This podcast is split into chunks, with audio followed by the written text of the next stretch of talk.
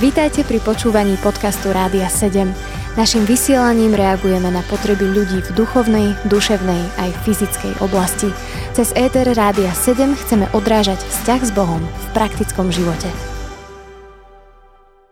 Keď písal Apoštol Pavel ten prvý list do Korintu, tak im napísal, že ho Pán Ježiš Kristus neposlal krstiť, ale hlásať evanelium, a to nie v múdrosti slova, aby nebol vyprázdnený Kristov kríž.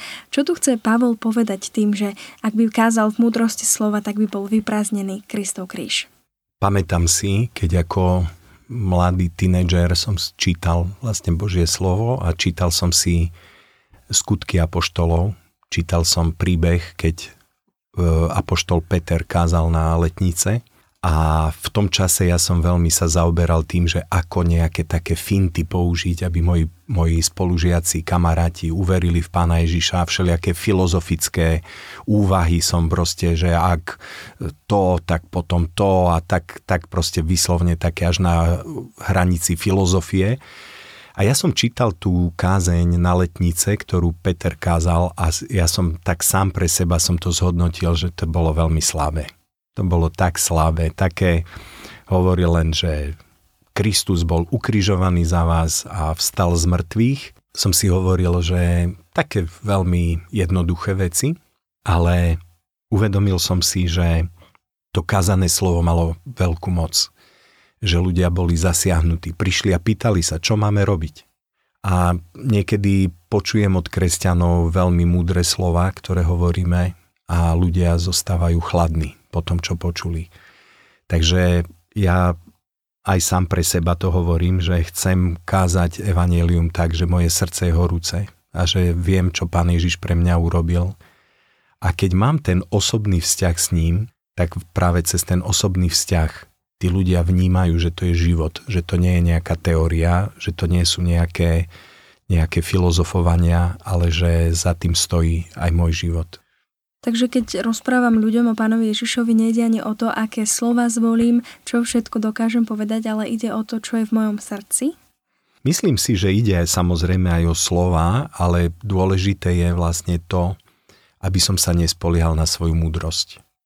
Pán Boh si mnohokrát použil veľmi hlúpe veci a zasiahol ľudí. E, keď potreboval, použil si kázeň kohúta a Peter plakal, lebo si uvedomil, čo je. Alebo pri Balámovi si použil osla a jednoducho takisto prorok bol zasiahnutý a, a uvedomil si, jak, jak úplne išiel pomimo. Poviem tak, že dôležité je, aby sme dali aj svoj jazyk, aj svoj život k dispozícii Pánu Bohu, aby si nás použil pri svedectvách a zároveň, aby sme sa nespoliali, že o, ja, ja som veľmi múdry. Ja, ja to tak fantasticky som povedal, že, že ten človek musel uveriť. V skutočnosti, ak Duch Svety sa nedotkne toho človeka, tak e, jednoducho nemôže ten človek uveriť. Je to v podstate prítomnosť Ducha Svetého, pôsobí ako také, taký olej, ako pomazanie na živote toho služobníka, ktorý káže, ktorý hovorí, toho kresťana.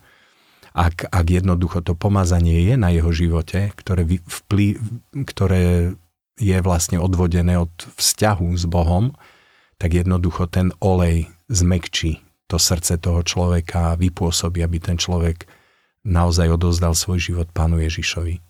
A je dobré, pokiaľ kresťan alebo človek, ktorý miluje Pána Ježiša a túži ľuďom okolo rozprávať práve o ňom, je dobré, ak takýto človek študuje Božie slovo, aby mal napríklad viac múdrosti? Určite, určite. A ja poviem, že keď človek naozaj je plný Božieho slova, tak mnohokrát sa stane, že Duch Svety mu pripomenie nejakú časť písma alebo nejakú situáciu, a vtedy je dobré vlastne v tom ísť a použiť tie veci na Božiu slávu.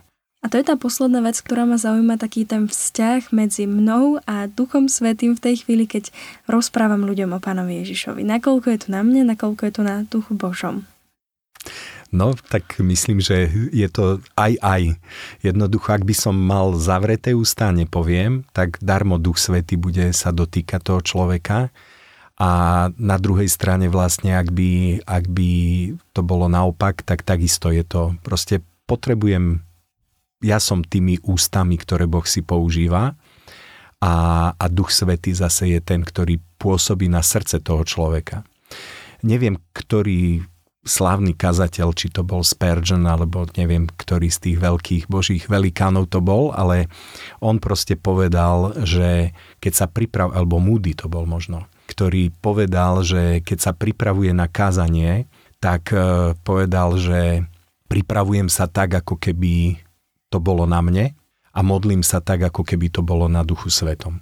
A toto si myslím, že je veľmi dobrá kombinácia. Že samozrejme niekedy kázne si nepriprav, nepripravujeme si svedectva dopredu v tom zmysle, že teraz idem Joškovi svedčiť, tak sa pripravujem. Mnohokrát Duch Svety to otvorí vlastne počas rozhovoru a vidíme, že je otvorené srdce toho človeka.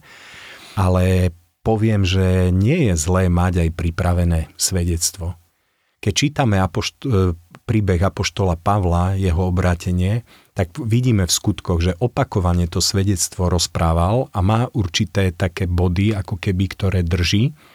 Čiže dobre je mať pripravené svedectvo. Mať pripravené, čo chcem povedať. Ja, ja napríklad, keď svedčím, tak e, používam, poviem taký, takú krátku variantu, kedy nehovorím veľa, ale poviem niečo, čo Boh urobil a vidím na tých ľuďoch, či majú záujem sa o tom rozprávať alebo nie. Keď jednoducho sú v takom nastavení, že vidíte, že už čakajú, kedy skončíte a nechcú o tom sa baviť, tak nejdem ďalej. A verím, že aj to, čo som povedal, Duch Svety si vie použiť. A keď vidím, že sa pýtajú a že chcú vedieť viac, tak hovorím a pokračujem a nechám, aby Duch Svety ma viedol v tom, čo ešte mám povedať a čo nie je dôležité. Počúvali ste podcast Rádia 7. Informácie o možnostiach podpory našej služby nájdete na radio7.sk.